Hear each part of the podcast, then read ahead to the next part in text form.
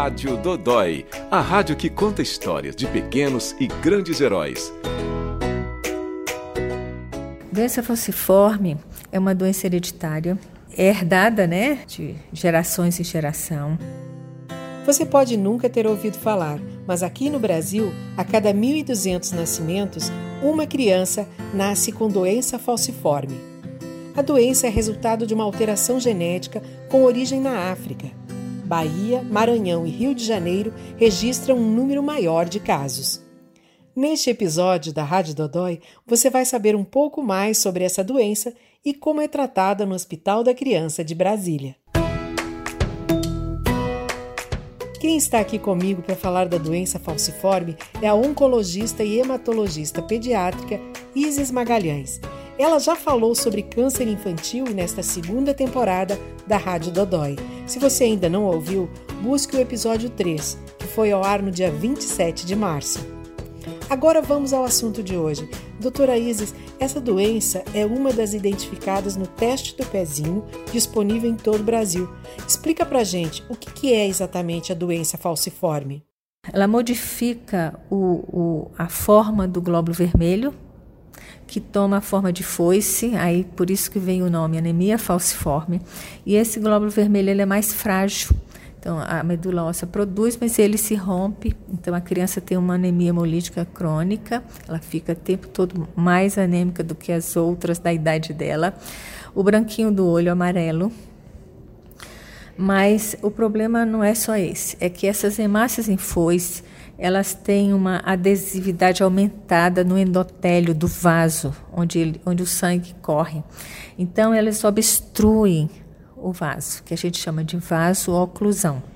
Essa vaso-oclusão traz consequências muito importantes, que são as crises de dor óssea e de dor articular, que é um, o hallmark, né, é a, é a, grande manifestação da doença. Então, as crianças lactentes pequenininhas, às vezes até desde três meses de idade, às vezes apresenta inchaço nos dedinhos ou nas mãos, que a gente chama síndrome mão-pé, por essas obstruções dos vasos que ocorrem dentro do tutaninho do osso.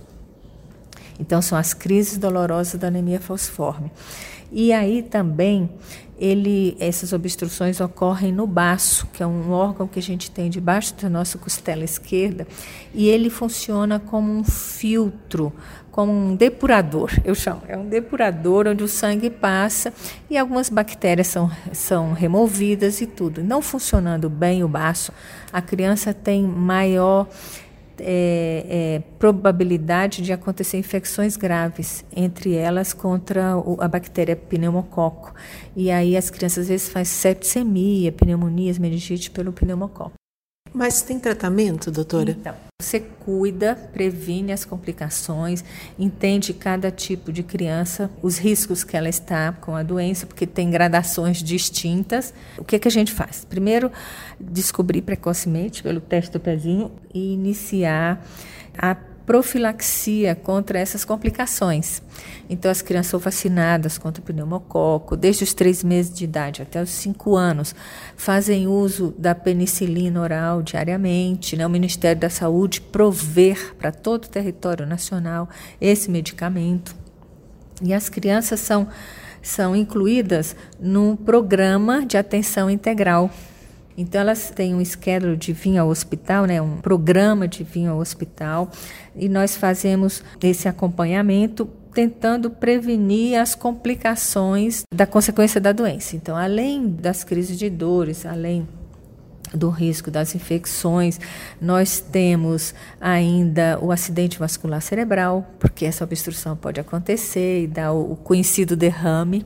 Hoje nós temos meios de prevenir isso com Doppler transcraniano. Anualmente nós fazemos nas crianças para tentar discernir, ver as crianças que estão mais risco. Aí você coloca no programa de transfusão regular.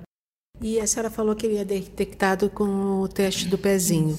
E se isso não for feito, quais são os sintomas que os pais precisam ficar alertas?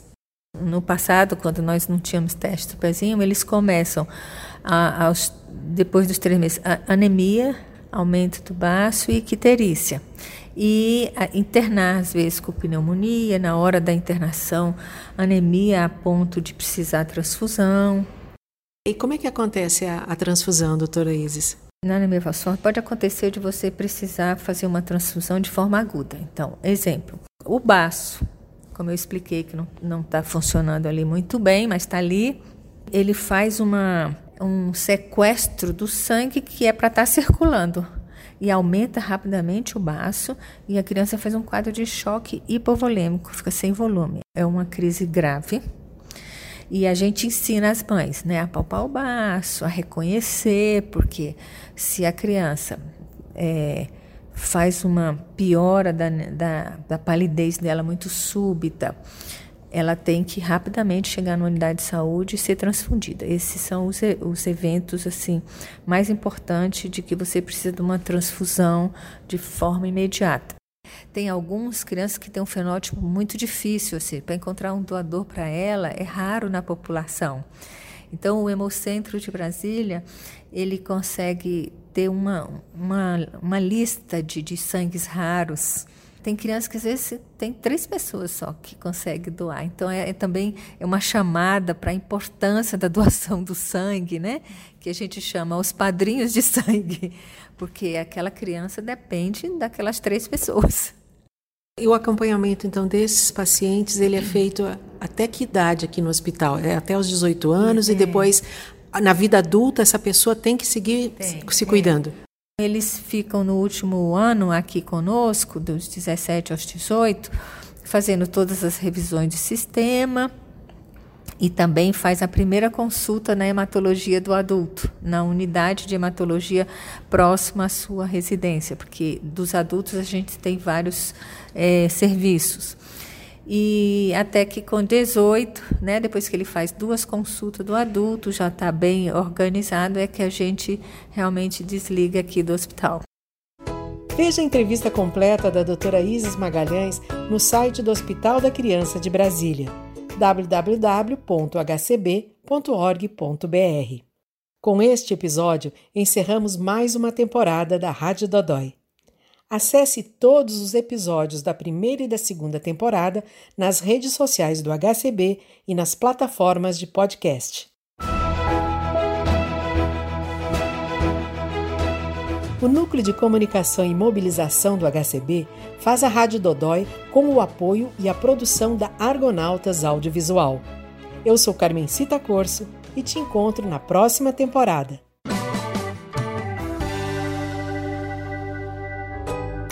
Rádio Dodói, o podcast do Hospital da Criança de Brasília.